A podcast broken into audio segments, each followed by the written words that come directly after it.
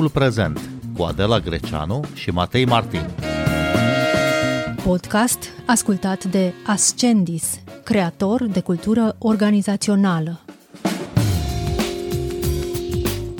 Este Ziua Internațională a accesului la avortul în siguranță. Astăzi au loc două proteste, unul la București, în fața Ministerului Sănătății, altul la Iași, în fața prefecturii, la care îi se cere Ministerului Sănătății să asigure accesul liber și gratuit la avort în siguranță în spitalele publice și toate serviciile publice de sănătate reproductivă și sexuală.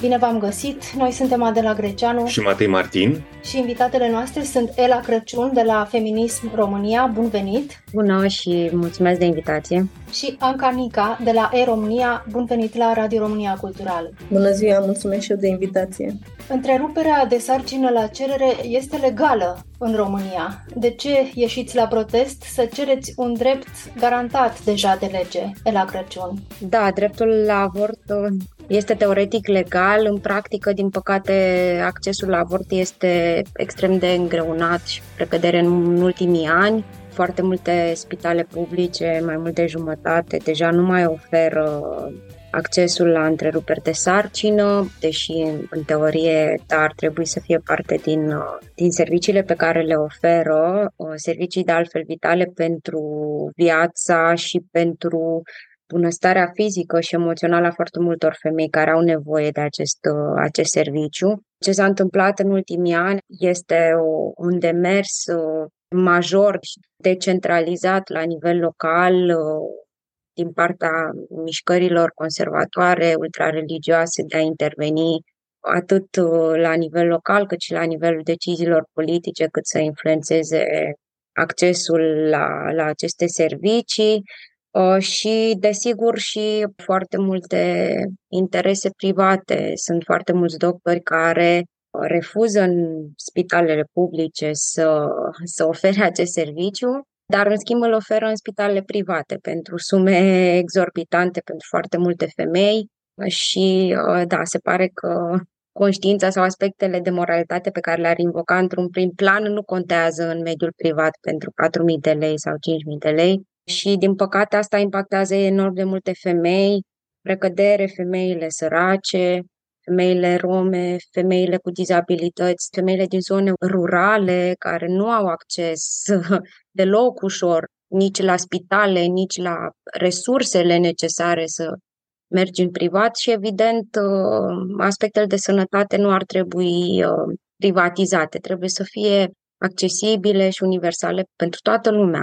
Dar se știe care este situația la nivel național? Se știe câte spitale publice refuză să facă avort la cerere? Pot să vă zic eu niște cifre mai exacte. Colegele Alo. noastre de la Centru Filia au făcut în 2021 o cercetare și au stat de vorbă cu 171 de, de spitale din sistemul public. Dintre acestea, doar 59 fac întrerupere de sarcină la, la cerere. Da? Iar 69 de, de spitale au transmis că nu fac, nu fac deloc întrerupere de sarcină, iar 9 din cele 171 de spitale au zis că fac doar avort medicamentos. Dar care sunt motivele invocate de conducerea acestor spitale care nu oferă acest serviciu totuși garantat de lege? 51 din cele 171 de spitale au invocat motivele religioase ca principal motiv uh, de refuz al medicilor, 20 au invocat motive de natură etică sau morală, iar 9 dintre, dintre spitale au invocat motivele ce țin, mă rog, de criza COVID, că această cercetare a fost făcută în 2021, imediat după pandemie și, mă rog, multe spitale au invocat uh, criza pandemică ca un factor care a dus la stoparea avorturilor. Bun, sunt medici, cum spuneați, care invocă libertatea de conștiință sau convingerile religioase pentru a-și justifica refuzul de a face întrerupere de sarcină, dar ce poate face o femeie care vrea totuși să facă întrerupere de sarcină și la spitalul public din localitatea unde trăiește niciun medic, ginecolog nu vrea să facă avort, iar ea nu-și permite să meargă la o clinică particulară? Ancanica ajunge să nască de cele mai multe ori. Sau sunt și situații în care, uh, spre exemplu, tot în această cercetare regăsim faptul că uh, în cinci orașe din România încă se fac uh, întreruperi de sarcine în mod empiric, adică femeile își provoacă singure avort exact ca în perioada ceaușistă. Au fost cazuri în București, în Constanța, în Sibiu, Motru și Segarcea în anul 2023 să vorbim de avorturi făcute de femei acasă nu înseamnă decât femicid făcut în mod sistemic de către stat, pentru că femeile își pun viața în pericol și riscă și viața copiilor pe care îi mai au în îngrijire. Adică dacă statul nu intervine, trebuie să înțeleagă că este o măsură în care uh, familia femeilor și viața femeilor este într-un pericol real. În chestiunea avortului la cerere există două viziuni. Pe de o parte sunt cei care consideră că avortul este o crimă împotriva unei ființe lipsite de apărare și pe de altă parte sunt uh, cei care consideră că nimeni nu ar trebui să decide asupra corpului femeii, ci doar femeia. Cine are dreptate, Ela Crăciun? Răspunzând cumva la întrebarea asta și cumulând și ce a zis colega mea, Anca, aș vrea să reiterez faptul că Interzicerea sau îngrădirea accesului la avort nu reduce numărul avorturilor. Femeile nu fac avort, s-au gândit așa ele de dimineață. Accesul la avort este o necesitate și este o decizie fundamentală a femeii, cu siguranță, dar, precum am zis, să constrângem și să restrângem accesul la acest serviciu esențial nu, nu reduce numărul de avorturi, din potrivă crește numărul de situații grave pentru femei, prin care trec tocmai pentru că nu au uh, acces la un serviciu medical uh, făcut uh, profesional și așa cum ar trebui cu toate măsurile de siguranță. Pretențiile mișcării pro-life, din păcate, au o urmă de ipocrizie în sensul în care nu pare că consideră viața femeilor în carne și oase de astăzi, de acum, nevoile lor importante și toate implicațiile care rezultă din acest abuz și din aceste restricții, cât și din violența generalizată asupra femeilor, despre care mi se pare incredibil că nu se vorbește, nu? Pare că deranjează doar că vorbim despre accesul la întreruperi de sarcină și accesul la sănătate reproductivă, de altfel, care deranjează în egală măsură, că vorbim de acces nu vorbim doar de acces la întrerupere de sarcină, vorbim și de acces la contraceptive, la uh, măsuri de planificare familială, care sunt vitale de altfel și extrem de inaccesibile actualmente. Vorbim despre educație sexuală adecvată vârstei, cu informații fundamentate științific care să învețe copiii și tinerii uh, să aibă relații sănătoase, să înțeleagă ce înseamnă consimțământul, să-și înțeleagă corpurile și etapele de dezvoltare ale corpului. Uh, educația sexuală nu este o formă de a promova începerea vieții sexuale, din potrivă chiar studiile arată că educația sexuală în țările unde este introdusă la nivel oficial întârzie începerea vieții sexuale, tocmai pentru că tinerii sunt mult mai conștienți de decizia lor, nu vor să demonstreze, nu vor să mai multe, mai multe straturi. Problema este una foarte amplă și, cum ziceam, operează așa într-un cadru, într-un context mai larg de violență împotriva femeilor, în care în permanență cumva corpurile femeilor, corpurile feminizate trec prin foarte multă violență, că vorbim de violență domestică, violență sexuală, toate aceste atacuri și abuzuri permanente asupra, asupra corpurilor noastre, din nou cu precădere dacă sunt corpuri care au și alte substraturi de vulnerabilitate la nivel social, că vorbim de, de etnie, de abilitate fizică, de foarte multe alte aspecte. Anca, Nica, care va fi mesajul pe care îl transmiteți la protestul din această seară? Astăzi vom, vom ieși în stradă să arătăm uh, Ministerului Sănătății care sunt uh, consecințele asupra faptului că avortul devine din ce în ce mai mult un, un lux da? un lux și devine de fapt profitul uh, medicilor. Vom aduce în atenție cazul Alexandrei și cazul uh, Roxanei. Alexandra este femeia de la Botoșani care a murit în spital din cauza violenței obstetrice la care a fost supusă de către tot personalul medical, iar Roxana este femeia romă cu deficiență de, de auz și vorbire care a născut pe stradă în anul 2023. Vom cere să ni se asigure dreptul fundamental la avort, la contracepție, vom uh, cere, exact cum a zis colega mea, vom cere educație sexuală, vom cere informarea tinerilor, în special cu privire la bolile cu transmitere sexuală și la pericolele pe care le, le presupune începerea vieții sexuale de foarte devreme, fără informațiile de, de bază. Văd că insistați asupra dreptului uh, la contracepție. E prima dată când aud că e o problemă în România cu accesul la contracepție. De ce este o problemă, Ancanica? În România, din păcate, din ce în ce mai multe femei uh, fac avort pentru că, de fapt, nu au acces la, la metode de contracepție. Ce mi-ar plăcea mie să se înțeleagă este că noi nu dorim uh, să se facă avort ca principală formă de contracepție și considerăm că avortul este o procedură la care femeile apelează în ultima instanță. Din păcate, în România, foarte multe femei folosesc avortul ca, ca metodă de contracepție pentru că nu există, de fapt, cabinete de planning familial, nu există contracepție gratuită, nu există contracepție de urgență pentru victimele violenței sexuale nu există locuri de unde femeile își pot lua informații cu, cu privire la diferite tipuri de contracepție și din ce în ce mai multe ajung să folosească avortul ca o metodă de a, de a scăpa de o sarcină pe care nu și-o doresc. Noi nu ne dorim ca oamenii să, să înțeleagă că vrem toate femeile să ajungă să facă avort doar din principiu, iar uh, viziunea aceasta de pro-alegere presupune să ai acces la toate aceste servicii, iar în ultimă instanță să-ți rămână ca alegere avortul. Da? Adică știm care sunt implicațiile unui avort, mai ales unui avort care nu este făcut în siguranță, dar din păcate asta este realitatea. Femeile fac avort ca formă de contracepție. Și care ar fi instituțiile care ar trebui la nivel uh, național, pe întreg teritoriul României, să ofere toate aceste servicii, inclusiv planning familial, inclusiv acces la contracepție și așa mai departe, Ela Crăciun? Vorbim de multe instituții responsabile, de la Ministerul Sănătății, de la autoritățile administrației publice centrale, locale. Vorbim despre Ministerul Educației, care și el este extrem de responsabil, mai ales pe partea de educație și de informare, de educație sexuală, de managerii din spitale, care și ei cumva au o, o pondere importantă în, în desfășurarea lucrurilor, inclusiv către Colegiul Medicilor din România avem uh, revendicări directe.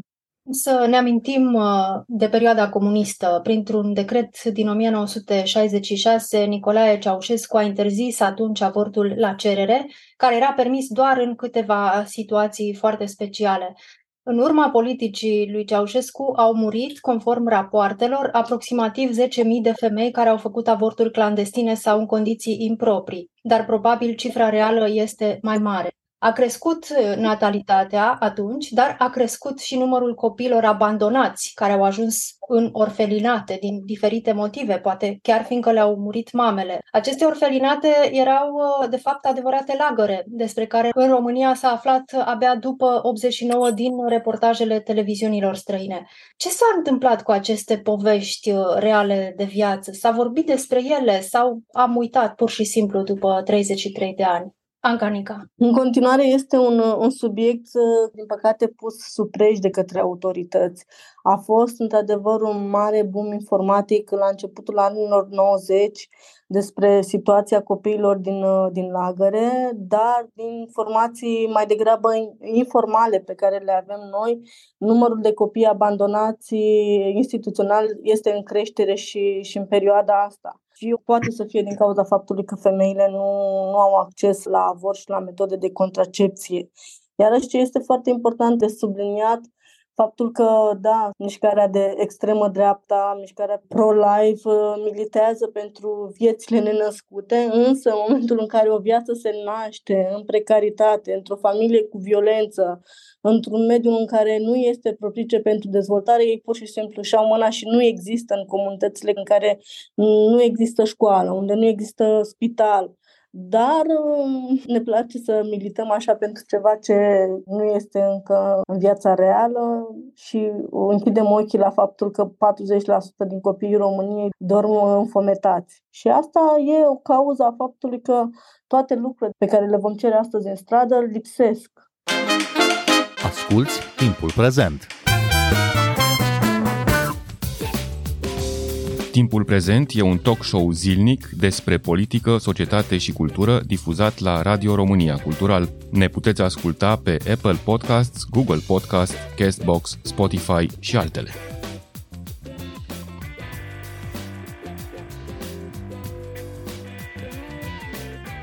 Ancanica, de ani de zile lucrați uh, cu femei din comunități rome din țară care sunt cele mai mari probleme cu care se confruntă aceste femei în ce privește sănătatea reproductivă și accesul la contracepție? Mhm.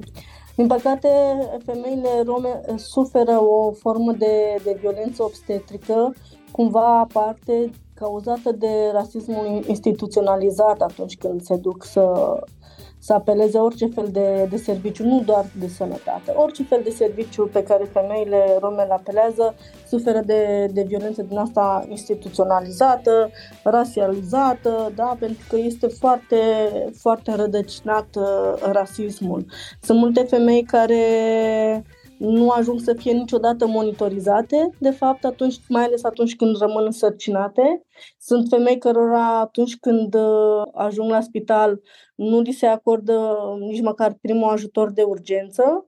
Sunt femei cărora nu li se fac analizele gratuite care sunt incluse în pachetul național uh, de, de servicii medicale oferite pentru mamele însărcinate și cumva să vorbim despre violența asta verbală, să vorbim despre jignirile, despre situațiile umilitare în care, în care femeile sunt puse de către medici, asistente, uh, infirmiere, deja e cumva banal și cumva toată lumea zice, e, asta e, așa se întâmplă, se întâmplă și la femeile nerome. Dar nu, femeile rome suferă din toate sistemele și de la toți oamenii, inclusiv de la oamenii cu funcțiile cele mai mici, sunt victimele, victimele inclusiv ale acestor oameni.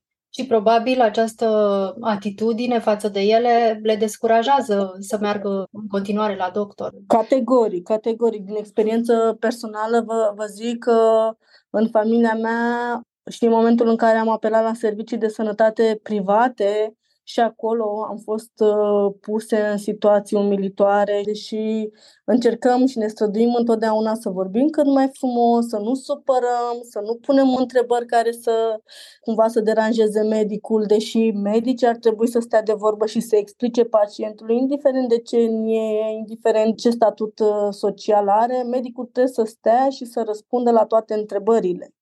În schimb, ești întotdeauna repezită, nu ți se dau niciun fel de explicație atunci când vrei să, vrei să te lămurești care este starea ta de sănătate și din cauza asta avem foarte multe femei care nu ajung la, la spital decât în momentul în care trebuie să nască. Și ce ați reușit, Ancanica, să faceți pentru aceste femei de-a lungul anilor, de atâția ani de când uh, mergeți acolo în comunități? Este, este o întrebare destul de grea, pentru că atunci când nu ai nimic, orice mic lucru pe care îl uh, realizezi ți se pare, ți se pare mare. Noi întotdeauna în munca noastră am încercat să avem uh, rețele de suport alternative la ceea ce statul nu, nu reușește să facă. Și avem tot felul de discuții în care uh, aducem specialiști, moașe, aliate de, de de suroritate și de cauză care vin în aceste comunități și informează femeile. Da? Facem cu ele un fel de educație pentru sănătate, un fel de educație sexuală, dacă doriți, în care femeile mai în vârstă să poată să învețe într-un mod sănătos mamele tinere sau viitoarele mame sau modul în care acestea se pot proteja de diferite boli sau de sarcini, de sarcini dorite.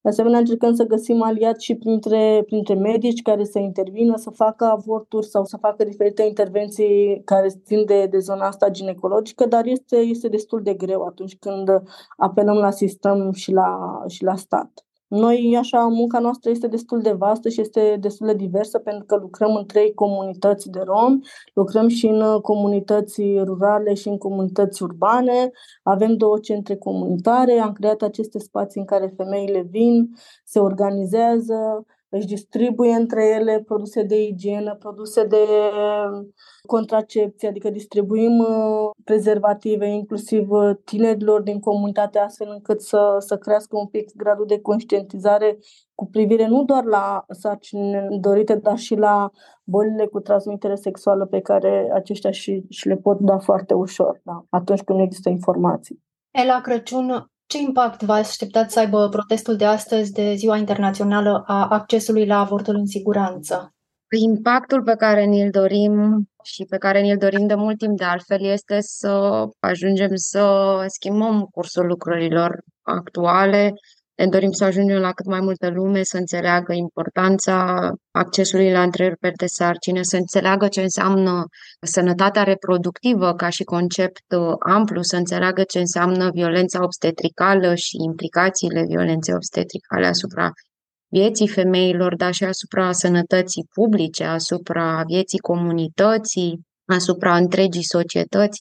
Ne dorim să contribuim la partea aceasta de conștientizare care credem că este foarte importantă în contextul în care subiectele acestea de obicei nu se vorbesc, la fel ca și toate subiectele legate de violență de gen și uh, violența obstetricală tinde să fie așa cumva foarte acoperită de multă tăcere, de multă rușine, și uh, de multă violență. Multe femei se tem să vorbească despre asta pentru că primesc, uh, să zicem, repercursiuni negative dacă, dacă vorbesc uh, despre și ne dorim foarte mult să, să rupem, să zicem, această cultură a tăcerii, să contribuim la aceste aspecte de conștientizare și să influențăm și aspectele decizionale care impactează accesul Uh, nostru al tuturor la servicii de sănătate reproductivă. În egală măsură că vorbim de sănătate reproductivă, discursul nostru este unul și despre sănătate în general, pentru că milităm și cerem ca sănătatea să nu fie un lux, sănătatea nu trebuie să fie o sursă de profit, accesul la sănătate trebuie să fie asigurat de sistemul public, sistemul public trebuie să fie bine finanțat, să fie puternic, să, să fie bine format, atât în ce privește aspectele acestea de, de gen, de violență obstetricală, dar și de, de aspecte de rasism, de abilitism și foarte multe forme de violență care se pot reproduce la nivelul spitalelor. Așadar, mesajul nostru este unul amplu și ne dorim, da, să ajungă cât mai mult atât la nivelul înțelegerii uh, noastre a tuturor și cât și la nivelul uh, decizional, politic și pentru asta luptăm și o să, o să luptăm în continuare. Dar ați încercat uh, să vorbiți cu reprezentanții ai Ministerului Sănătății pe această temă atât de vastă?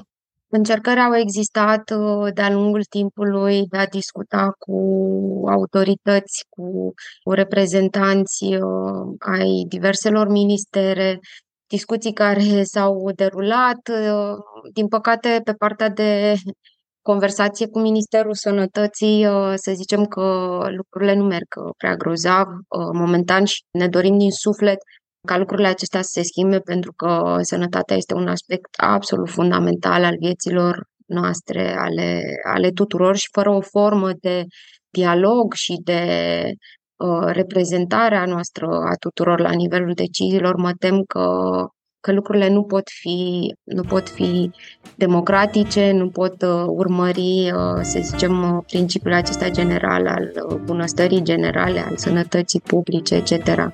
La Crăciun, Anca Nica, vă mulțumim pentru discuție. Noi suntem Adela Greceanu. Și Matei Martin. Ne găsiți și pe platformele de podcast. Urmăriți timpul prezent pe Apple Podcast și Spotify. Cu bine, pe curând! Thank you. Música